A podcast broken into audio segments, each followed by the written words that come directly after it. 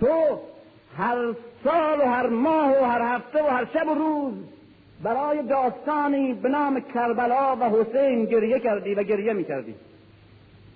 من نمیدونستم که و نمیدونم که اون داستان چیه، تو هم نمیدونستی. هر وقت ازت پرسیدم یک چند تا یک چیز کلی مبهم گفتی که اصلا نفهمیدم چی بود، خودم چون نمیدونستی. میگفتم امام حسین برای چی اصلا کشته شد؟ میگفتی که خودش رو فدای امتش کرد. یعنی چه فدای امتش کرد؟ یعنی این که خودش رو اونجا به کشتن داد تا در روز قیامت از امتش شفاعت بکنه. گفتم این که بابا حرف مسیحی هاست درباره حضرت مسیح که میگن بعد از اینکه آدم او اشتباه کرد بعد مطرود شد، به زمین تبعید شد، دیگه اینا نمیتونستن بنی آدم برگردن به بهشت. همونطور که برای بخشش گناه انسان باید قربانی کنه، مسیح خودش برای خدا قربانی کرد تا انسانها بعد از او دیگه راه نجاتشون از زمین و بازگشتشون به بهشت باز بشه و خداوند از خطای آدم و فرزندانش بگذره.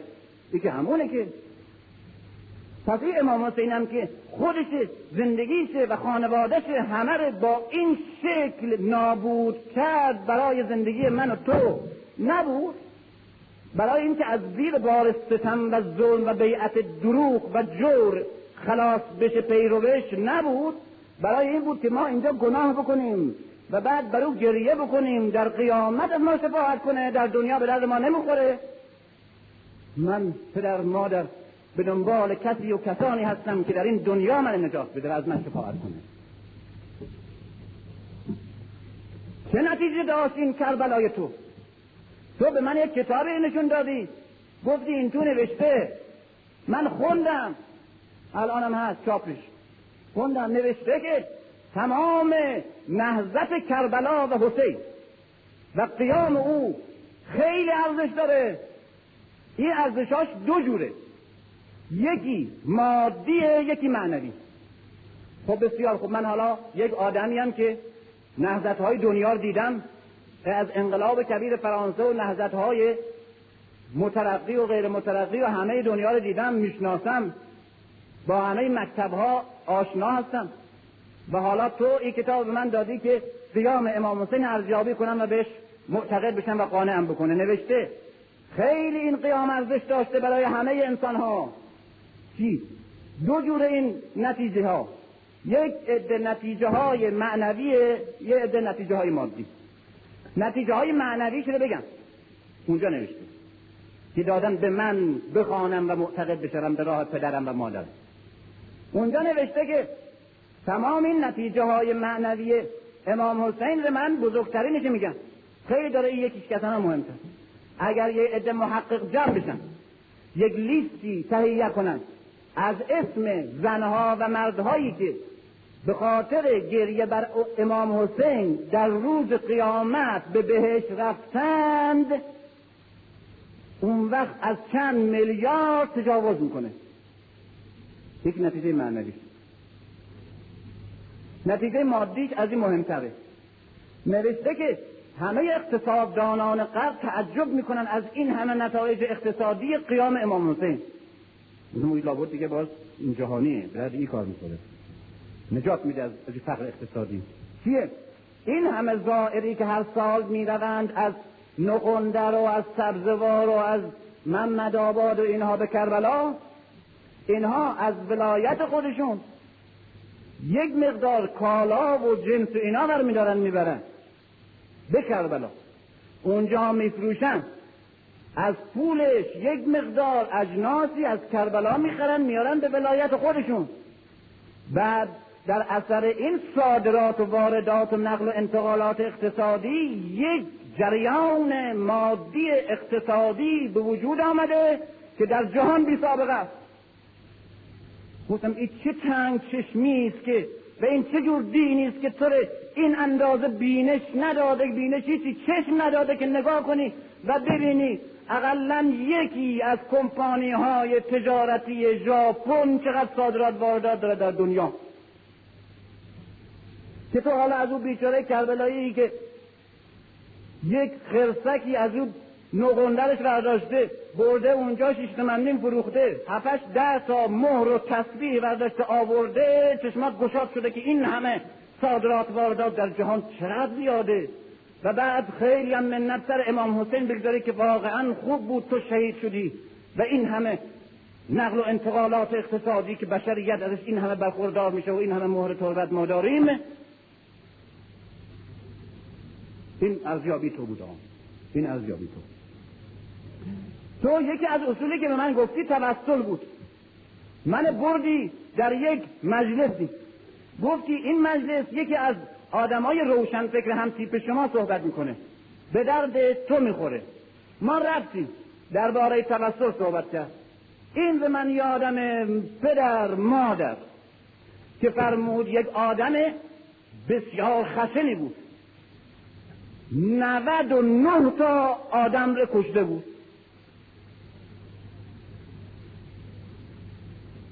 چرا کشته بود؟ جنایت های زیادی کرده بود. به یک آدمی گفت که من یه همه جنایت کردم، آیا میتونم یک جوری شفاعتی توسلی بکنم که نجات پیدا کنم و خدا منو ببخشه؟ گفته بود نخیر نمیشه، فوری چسبیده بود گردنش زده بود.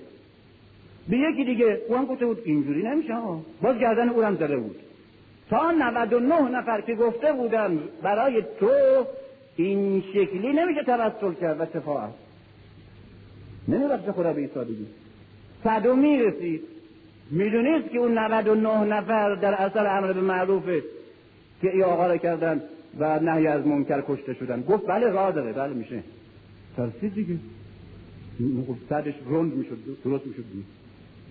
گفت بله میشه. گفت آن راستیه.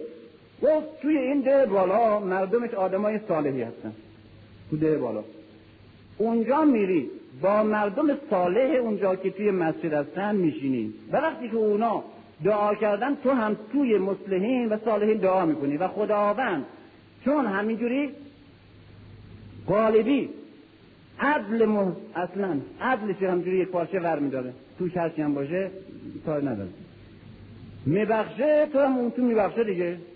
بعد میگه مرسی، ایره زنده میگذاره. میره به اون ده، میخواد بره به اون ده، وسط راه نفله میشه، میمیره وسط راه ده. شب خواب میبینن، میپرسن، میبینن این آقا وضعش خیلی خوبه با این که هنوزم به اون ده نرسیده. میگن که چجوری شد تو اصلا ولت کردن؟ نگو بله ولم کردن. گفتن چی شد؟ گفت خود امام آمد و نکی رو منکر و اینا چسبیده بودن که این راه نداره نمیشه، نیامده خودش نرسونده به ده، که دعا نکرده که. بعد قرار برای گذاشتن که برن گز کنن از ده خودش تا این ده مصلحین و صالحین. اگر به این ده صالحین نزدیکتر بود خب جز صالحین بخشیده میشه، اگر به اون ده نزدیکتر بود جز اون فاسقینه دیگه بخشیده نمیشه. نگاه کردن دیدن یک دو وجب ما ایبر آمدیم، بله ما کردن.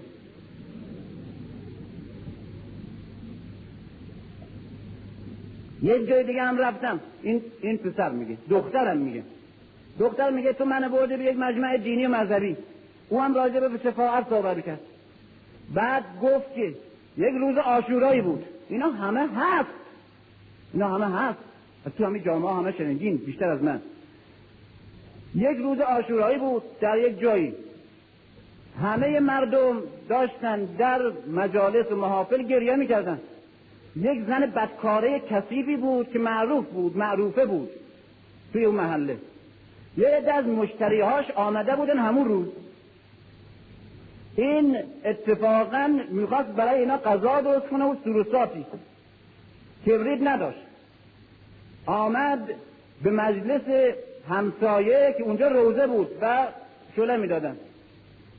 از خانه همسایه گفت که اجازه میدین یک روزه آتشی چیزی من ببرم برای مطبخم؟ گفت که ببر. این رفت توی آشپزخانه، اونجا زیر دیگ آتشش یه خورده خاموش شده بود و روش خاکستر نشسته بود، در حالی که بالا روزخان داشت راجع به قتل امام حسین و گودی قتلگاه میخوند. این پفت کرد، پفت که کرد خاکستر توی چشمش نشست، چشمش آبزنه گرفت، و بعد خواب دیدم که در اعلا قرب بهش با زنان پاک دامن محشور شده. گفتن چی بود؟ گفت به خاطر این که در در سوگواری امام حسین من یک قطره اشک از چشمم افتاد. گفتن برو دنبال کارت راحت. من دنبال مذهبی هستم که برای یک قدم من، برای یک عمل من مسئولیت از انسان میخواد. اگر چنین مذهبی نیست من هیچ مذهب و مکتبی رو پس نمیپذیرم. مثل حیوانات زندگی میکنم، میخورم، میخوابم و نشاط و سلامت و لذت رو میگیرم و بعدم نابود میشم. اگرم مذهبی هست که مسئولیت از انسان میخواد و انسان رو وادار به کار و تلاش و هر لحظه و هر لحظه خدمت و مسئولیت میکنه، معتقدم. اما اون که تو هست اینجوریه، همش یک مرتبه با هم یک تروک کوچک به کلی صاف میشه.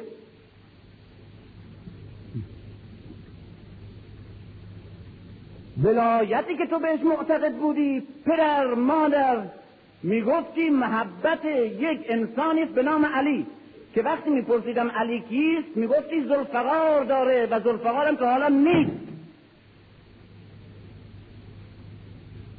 که از من دفاع کنه، از ما دفاع کنه، از بشریت دفاع کنه. میگفتی در خیبر کنده که حالا دری نیست، که حالا که در خیبری نیست، حالا یهود فلسطینه نه یهود خیبر، و تو برای اون کاری نداری. که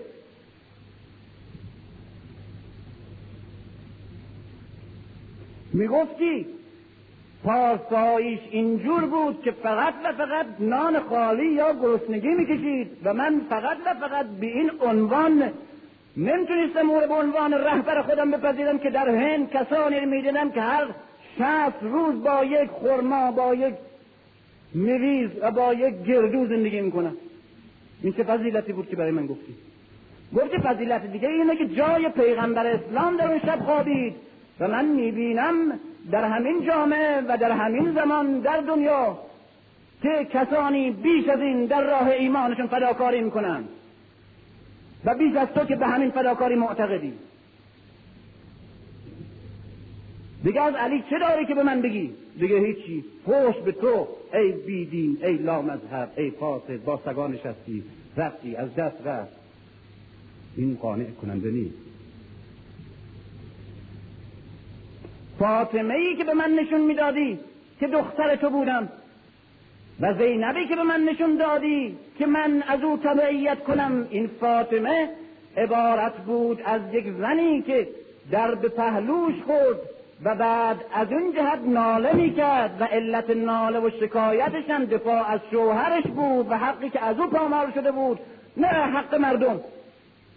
و اختلاف بر سر حکومت بین علی و ابوبکر بود که خب همسر علی بود، ازش دفاع میکرد، در اینکه دختر ابوبکر هم از باباش دفاع میکرد، اینجوری که تو به من میگی.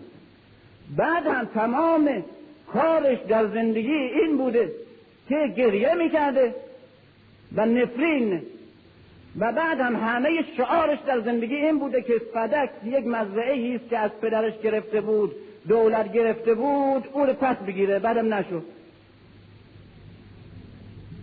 چیزی دیگه اگه گفتی به من بگو. چی گفتی؟ جای دیگه اگه چیز دیگه نوشته شده به من بده بخوانم تا ببینم چیز دیگه هست. و زینب که به من نشون دادی از صبح عاشورا شروع میشد. از خیمه میامد بیرون، به روی شهیدی ناله میکرد، نوحه میکرد، برمیگشت به خیمه. بعد از بعد از ظهرم گمش کردیم، هم من، هم تو، هم کتاب، هم تاریخ، هم همه دیگه. نمیدونم چی شد. خب هر خواهری برای مصیبت برادرش گریه میکنه، ناله میکنه، داغ میبینه، حتی خودش آتش میزنه. چیز دیگه گفتی به من؟ به من گفتی که بعد از عاشورا زینب چه کار کرد، بیش از عاشورا چه کار بود، چی بود. تو نمیشناسی که، منم نمیشناسم، تو کتابم نوشته نیست که، کتابایی که دست منو تو در بعضی از کتاب مربوط به بعضی از متخصصین و علمای بزرگ هست. خب به من چه مربوطه؟ به تو چه مربوطه؟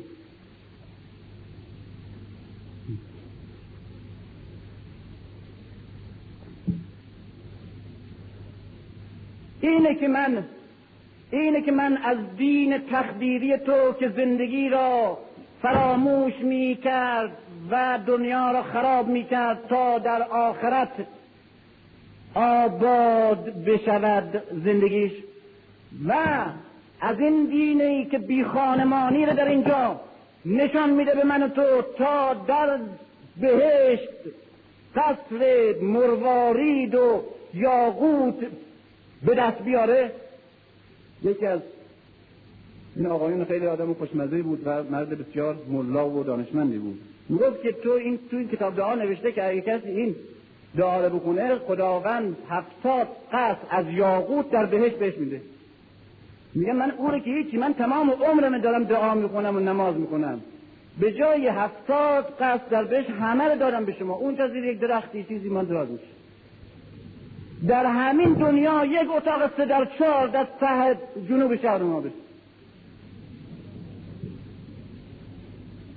این این نتیجه گیریه دیگه، این نتیجه گیریه. و مذهبت و ولایتت که دوست داشتن علی بوده، من دنبال ولایتی میگردم که علی رغم نظام های جوری که بر بشریت و بر انسان و بر تاریخ حاکم بوده، مرا از سرپرستی و رهبری و ولایت عدل و انسانیت برخوردار کنه.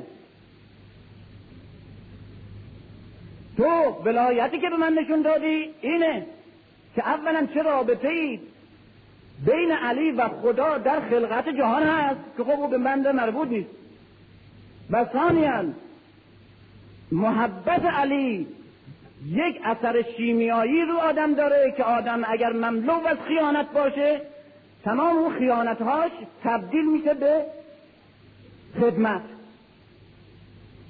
و بعد نوشته و گفتی که اگر محبت علی رو داشته باشی در بهشتی، خدا خودش گفته که به تو اگر عصیان بر خدا بکنی، عصیان بر خدا یعنی چی؟ یعنی بر مردم، یعنی ستم، جنایت. اگر علی رو دوست نداشته باشی در آتشی ولو مطیع خدا باشی. این که ولایت توست.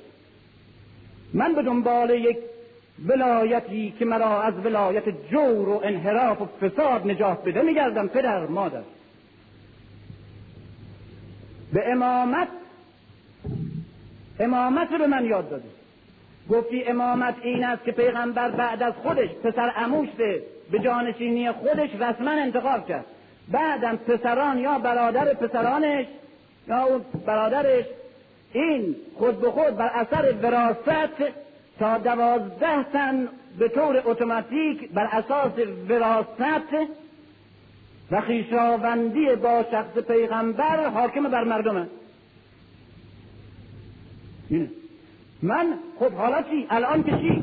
الان هیچی هیچی خب الان آقا چیکار شو؟ چی بشه الان؟ به چه درد من میخوره؟ به چه درد ما میخوره؟ به چه درد بشریت میخوره که اگر ما معتقد بشیم که بعد از پیغمبر تا سال دویست و پنجاه باید این دوازده تا حکومت میکردن نه اونا؟ قبولم دارم. الان چیکار کنم؟ الان به این انسان و به این مردم چی میگی؟ که فرق بین امامت با سایر نظام ها چیه؟ خب کسی که به ابوبکر رای داد او هم که رفت، او هم که به علی وفادار موند، او هم که رفت. الان هم اونایی که به علی وفادارند در تاریخ و در او انتخابات، با اونایی که به ابوبکر وفادارند، با اونایی که به هیچ کدوم وفادار نیستند، با اونایی که اصلا به کسای دیگر وفادارند، همه سر همه. و بعد معتقد گفتی الان اینه که این دوازده تا شخصیت معصوم متافیزیکی هستن، از جنس من و تو نیستن و اینا پاکن، مقرب خدا هستن. برای اینه که ما بهشون توسل بجوییم و بعد نجات پیدا کنیم در آخرت.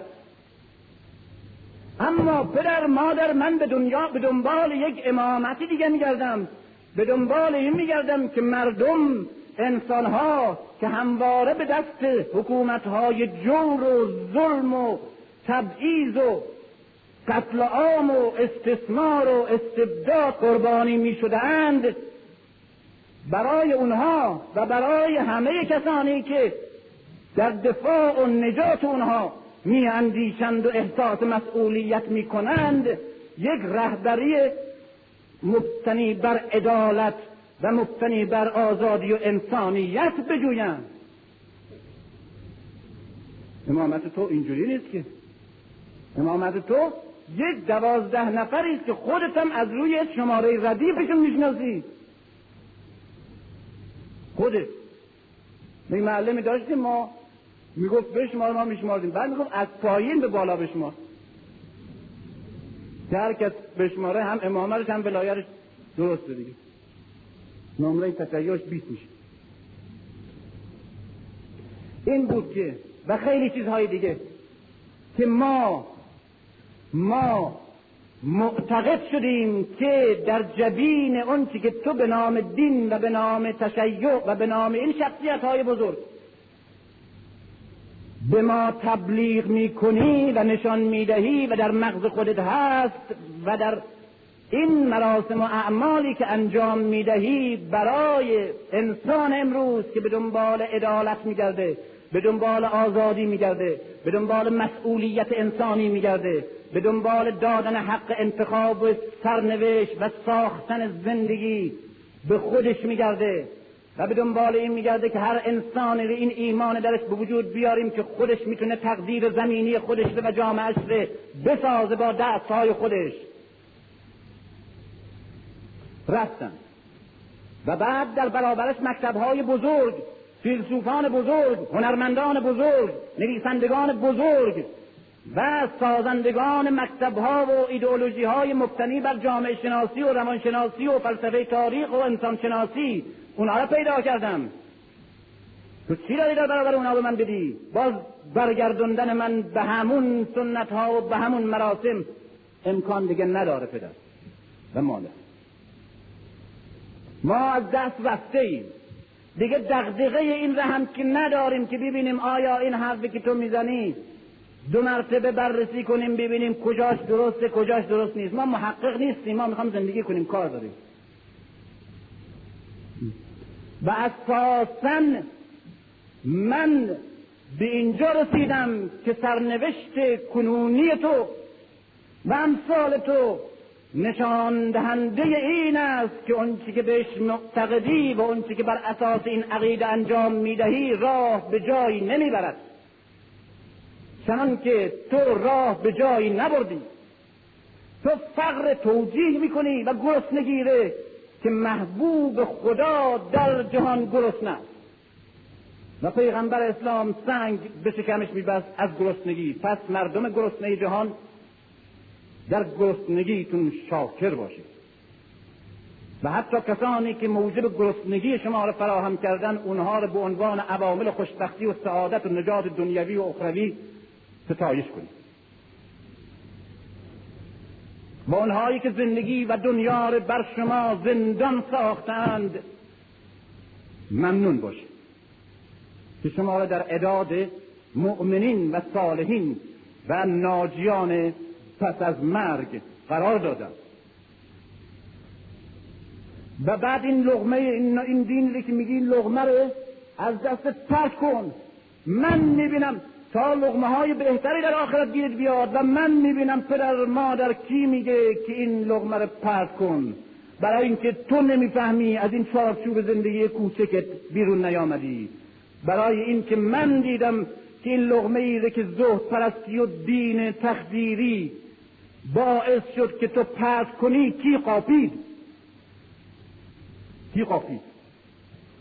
و من، مادر من، پدر من، به عنوان یک دختر شما را هرگز نمیبخشم که توی این مملکت تو به نام دین تو و به نام تشیع تو یک مدرسه، یک دانشکده که نه، نمیخوام.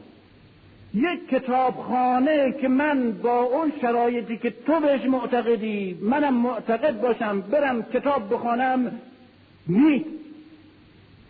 بعد پشت سر هم پشت سر هم مکانهای مذهبی دیگه برای کارهای دیگه درست میشه، یکیش برای این که به داد من برسه نیست.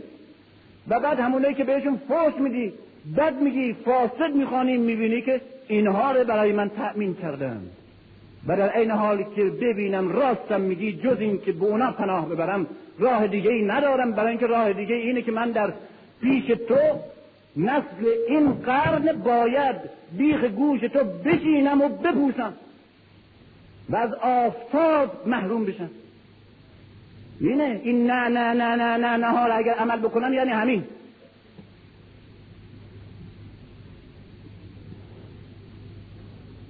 الان به نمایندگی نمیدونم کی حالا دیگه صحبت کنم، دیگه نمیدونم حالا به نمایندگی کی صحبت کنم، نه دیگه نماینده اون نسلم که تا حالا پیامشون به شما گفتم که با اونا هم عقیده نیستم، من هم به نمایندگی قطب مذهبی و قشر مذهبی و شخصیت های مذهبی و محافل مذهبی این جامعه میتونم حس بکنم که من به عنوان نماینده خودشون قبول ندارم، به عنوان یک بلایی که آمده خدا رفعش بکنه تلقی میکنه.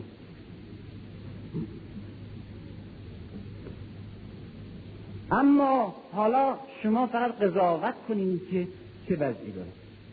میخوام به هم درس خودم، همکار خودم، استاد خودم، هنرمندان، روشنفکران، معتقدان به ایدئولوژی های مختلف، خوانندگان ترجمه های بسیار بزرگ، شاهکارهای فلسفه، اومنیسم، دموکراسی، آزادی خواهی، طرفداران عدالت، اونهایی که مسئولیت آزادی و نجات بشریت را حس می کنند و در طبقه من هستند و دین ندارند و دین را عامل انحطاط توده می دانند، بگم والله اینجور نیست. من فقط اعتقاد شخصیمه که رابطم را با دین حفظ کرده والله از دین نتز ارتضاع می کنم، نه حیثیت می گیرم نه موقعیت اجتماعی، به همه اینا صدمه می خوره، ولی معتقد شدم و مثل تو هم روشن فکرم، به اون هدفها و شعارهای تو هم معتقدم. منم دنبال اینم که فقر ریشه‌کن بکنیم، ظلم ریشه‌کن بکنیم، آزادی انسان رو تأمین کنیم و دنبال مذهبی هستم که گرسنگی با کفر یکی میدانه و دنبال مذهبی هستم که به انسانها مسئولیت نجات و آزادی در همین دنیا بده و دنبال مسئولیتی هستم که در همین جهان زندگی مرفه برای همه بسازه و دنبال مذهبی هستم که ترازوی عدالت را در جامعه امروز پیش از مرگ برپا بداره و برای اینه که مسلمانم و برای اینه که شیعه هستم. میگم چه مصلحتی اونچه که من در مبارزه و فعالیت‌های مذهبی به دست آوردم معلومه که چیه، چون یک مقدار تهمت و فحش و توطئه چی به دست آوردم. اما اینه که معتقدم که مذهب تشیع و اساساً اسلام به قول شوپنهاور مذهب انسان است و معتقدم که مذهب تشیع تنها مذهب مترقی انقلابی انسانی انسانها بوده در تاریخ اسلام. این است که من از خودت میپرسم، هر مکتب انقلابی و مکتب مردمی و مکتب آزادی خواهی که بهش معتقدی اصولش هر چه هست کار ندارم، آیا همه اصولش به اگر خلاصه کنی در این دو اصل منحصر نیست که دو کار میخواد بکنه، همون مکتب تو هر چه مادی یا ایدئالیستی یا مادیت هر چی دو کار میخواد بکنه، یکی نظام استثمار و تضاد طبقاتی و ظلم اجتماعی و تفرقه اجتماعی رو تبدیل بکنه به نظام برابری و عدالت، دوم جامعه انسانی رو از یک رهبری انقلابی و انسانی پاک برخوردار بکنه. همه اون اصول فرو منحصر به این دو اصل نمیشه، یکی نظام اجتماعی میخواد تغییر بده، یکی رهبری جامعه ره. گفت چرا؟ گفتم دین من دینه، این مذهبه، تشیع مذهبه و تو خیال میکنی که چون مذهبه باید اصولی که معتقد بهش هستیم ریاضت باشه و عبادت باشه و ندبه باشه و نوحه باشه. اینجوری نیست. دو تا اصل، عدل و امامته، این همونه که تو در مکتب های دیگه میجویی در همین مکتب هست اما نگذاشتن. این دو تا اصل اگر ور میداشتن من به عنوان محقق میتونستم بگم که آقا این اصول نیست، اصول مذهب تشیع عدالت و امامته. اما بدبختی من اینه که گذاشتن، اما معنیش رو مسخ کردن جوری که اصلا یعنی عدالتش به درد عدالت ما میخوره و نم امامتش به درد امامتم. باز موکولش کردن به بعد از مرگ. عدالت اینه که خدا در بعد از مرگ عدالت میکنه. امامتم اینه که معتقد بشیم به دوازده نفر تا بعد از مرگ گناههای ما رو ببخشه، چیز دیگه نیست.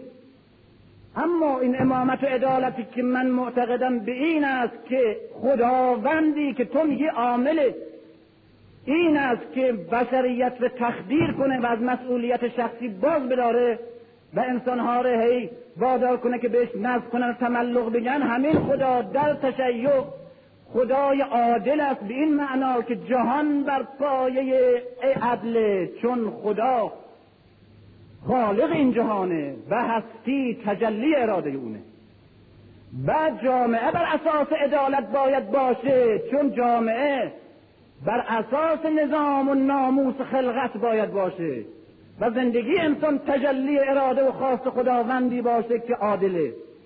پس خدا عادله، یعنی اگر جامعه بر اساس عدل نیست، جامعه بیمارگونه ضد شیعی، ضد مذهبی، ضد خدایی و موقتی است و محکوم به زوال و مخالف با نظام کائنات.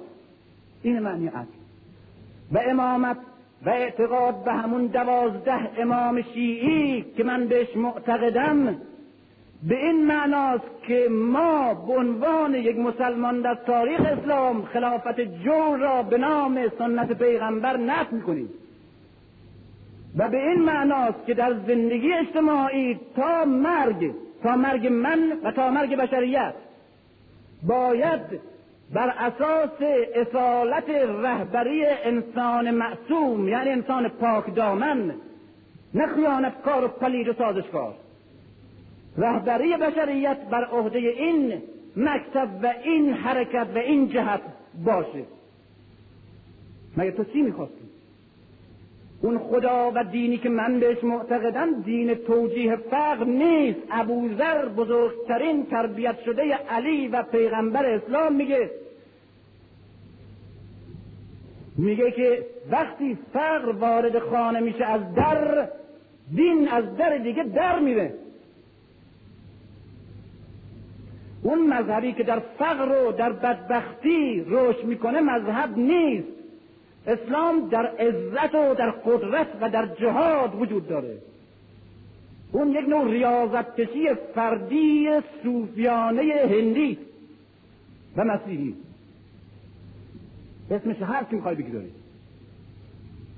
اون علیه که تمام شخصیتش به اون فضائلیه که تو براش میشماری، اون نیز علی که من بهش معتقدم. علی است که علی است که همه بشریت که برای پرستش ارزش‌های متعالی که نمی‌یافتن در روی زمین، در چهره خدایان رب النوع‌های فرضی می‌پرستیدند و می‌شناختند و رب النوع قدرت مثل هرکول ساختند و رب النوع اندیشه، رب النوع قلم، رب النوع جنگ، رب النوع عشق، رب النوع وفاداری به انسان، رب النوع احساس لطیف و عاطفه و رب النوع خشونت در راه حق و رب النوع عدالت انسانی که به بزرگترین شخصیت و رجل جامعه بشری، جامعه اسلامی، سه درهم میده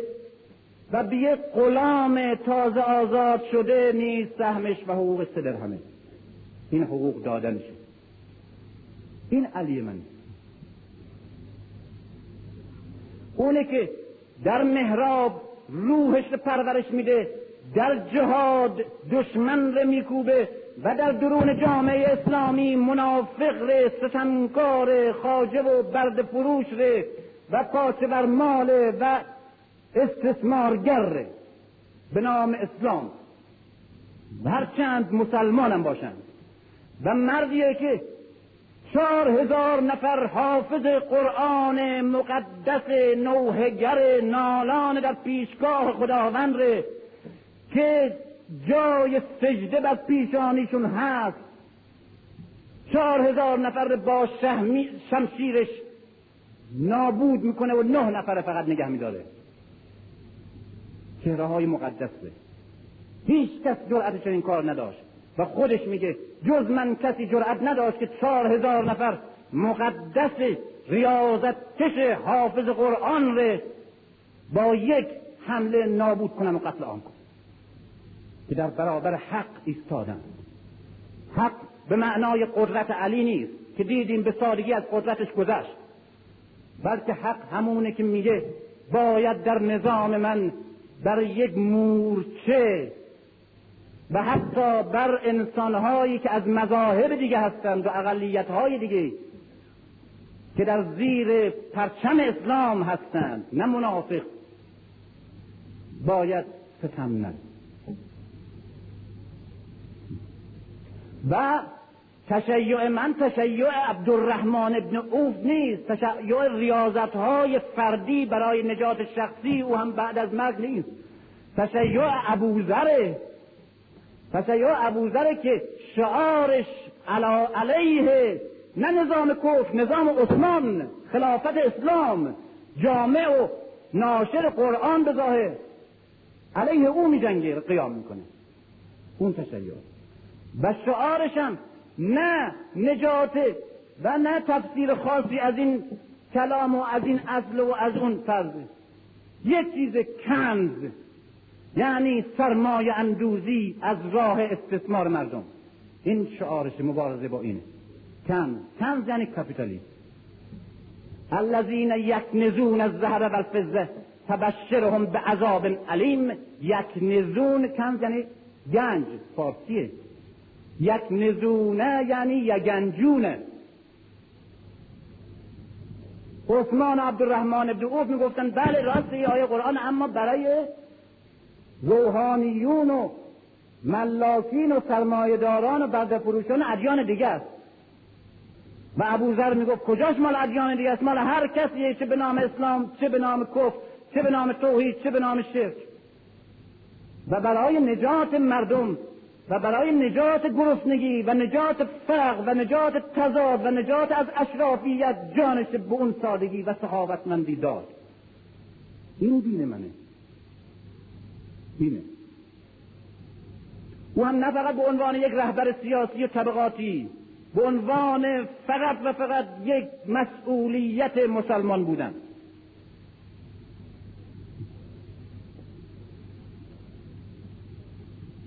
میبینیم چجوری این حرفا رو بهش بگم، به طبقه خودم چجوری این حرفا رو بگم، چجوری بگم این حجی که تو راستم گفتی اونجوری مسخره کردی، این حج عبارت است از میعاد هر سال و هر نسل انسانها با ابراهیم. هر سال چیکار کنن با ابراهیم؟ چه میعادی؟ بر سر نهضتی که او در جهان آغاز کرد باز پیمان ببندند در عمر. چه نهضتی؟ برای اولین بار استقرار توحید و نابودی شرک. حالا که شرک نیست، بت‌هایی که او شکست رفته هست هست یه شخصیت تاریخی نیست ابراهیم. پیامبران بعد از او، حتی پیامبر من، دنبال رو ادامه دهنده راه ابراهیمه. پس راه ابراهیم راهی است که هنوز باید روندگان برش برن و نهضتش نهضت زندگی و شرکی او باش مبارزه میکرد. امروز بیشتر از زمان او بر جهان حکومت میکنه و بدتر و خشنتر، اما پنهانی.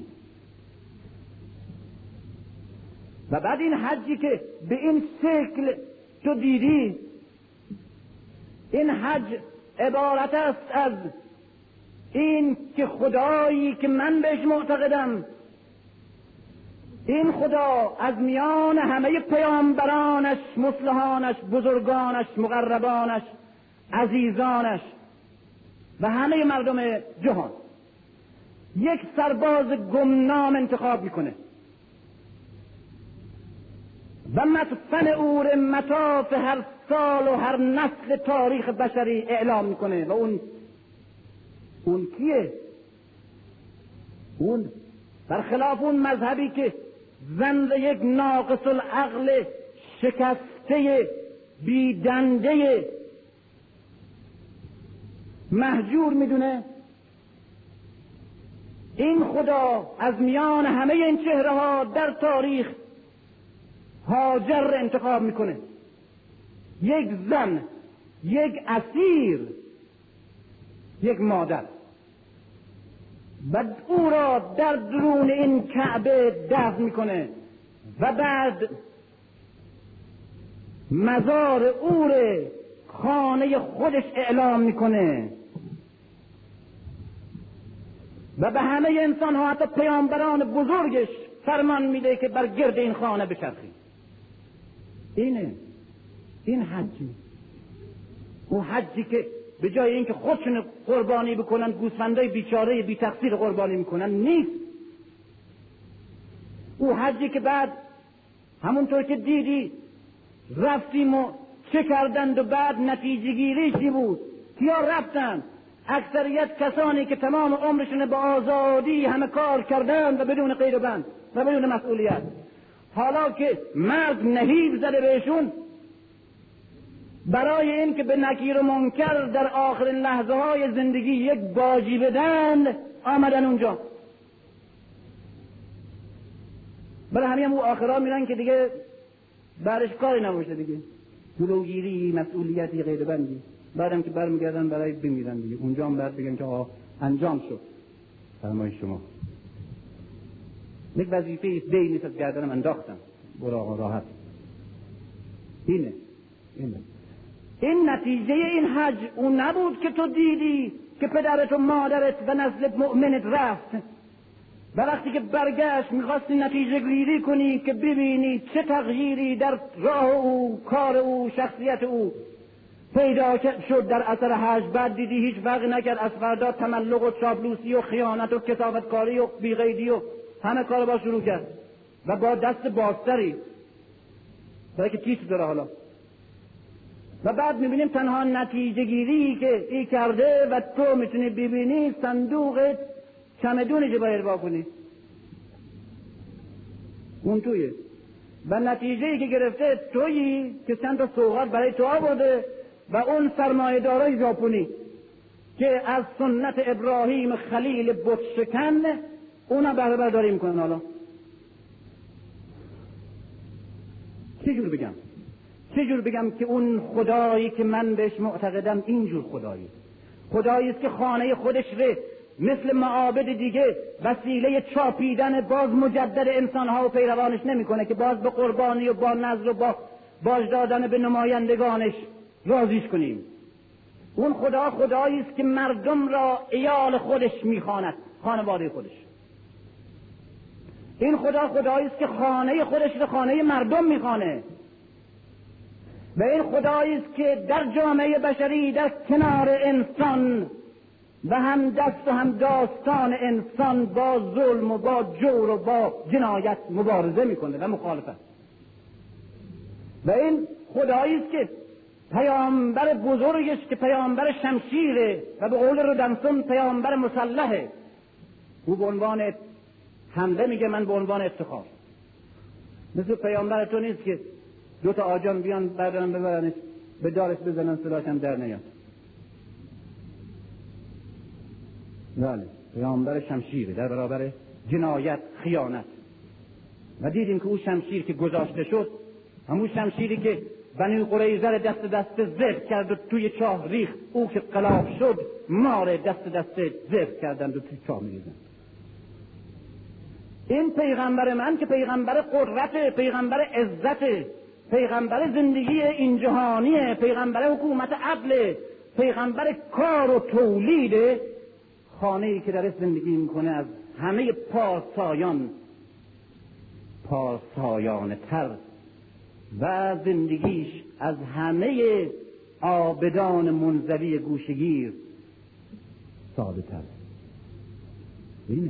و همه زندگیش هم در خدمت جامعه و مردم گذرانده و علیش همچنین و همه پیشوایان این مذهب در راه مبارزه با ظلم و جوری که در به نام خدا و به نام قرآن در جهان ایجاد شده بود، پیش از مردم کافر و غیر مسلمان اینها که خانواده پیغمبر بودن قربانی شدن.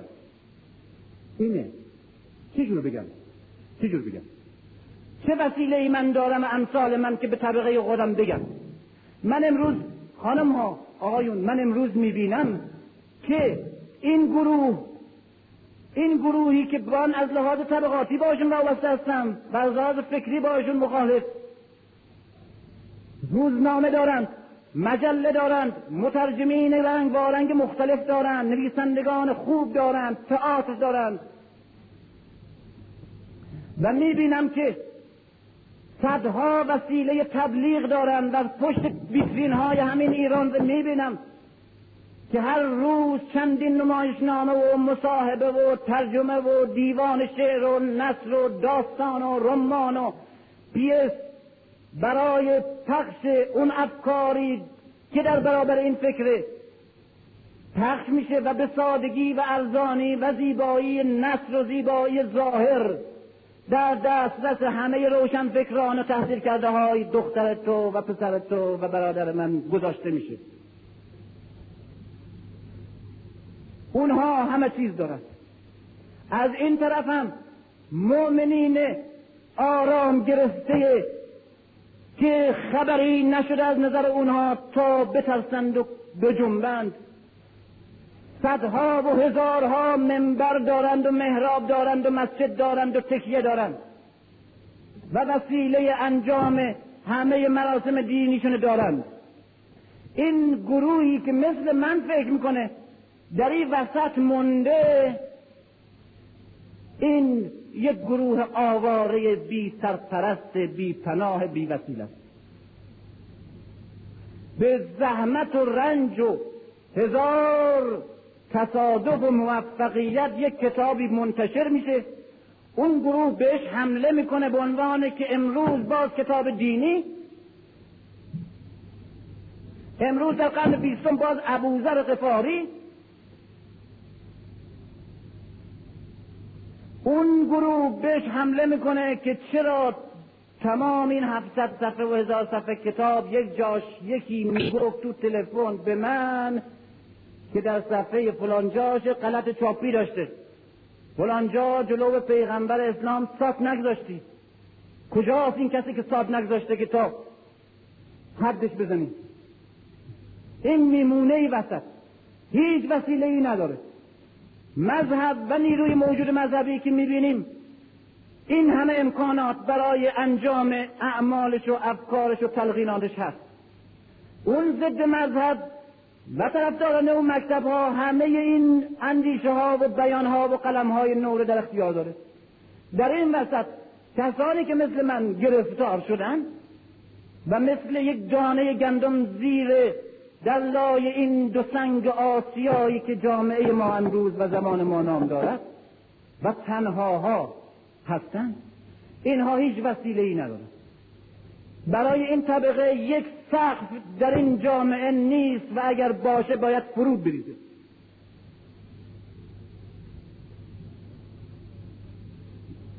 یک مؤسسه نیست و اگر باشه باید لجنمال بشه. و یک زبان و یک قلم نباید وجود داشته باشه که اگر باشه باید بریده بشه و شکسته بشه. اگر شما به عنوان مسلمان، به عنوان شیعه، به عنوان مسئول ایمانی که دارین و بهش عمل میکنین، به عنوان کسانی که میدانین خدا به این شکلی که او فهمیده نیست، حج به معنایی که او مسخره میکنه و نقد میکنه و هو میکنه نیست، اگر معتقدین علی اون بت و اون قهرمان ملی که ما میپرستیمش و نمیشناسیم نیست، مظهر نجات و حیات و بیداری و حرکت و مسئولیت بخشیدن به انسان امروزه، اگر معتقدین اگر معتقدین که تشیع عبارت از ساخت ملیت ایران برای از بین بردن اسلام نیست بلکه حقیقت راستین خود اسلامه، و اگر معتقدیم که تشیع امروز مبانیش جوری هست که میتواند این نسل فراری از دین و فراری از مذهب ره بر اساس خواستها و دردها و شعارهایی که داره میتونه پاسخ بگه و اگر معتقدین که این مراسم دینی و مذهبی و اعتقاداتی که انجام میدین و انجام میشه در این مملکت این نیاز این زمان و این عصر برآورده نمیکنه، پس نمیگم جان خودتون در راه بدین، فداکاری بکنین، از زندگیتون صرف نظر کنید. اونها کسانی هستن استثنایی که احتیاج به این پیام ندارن.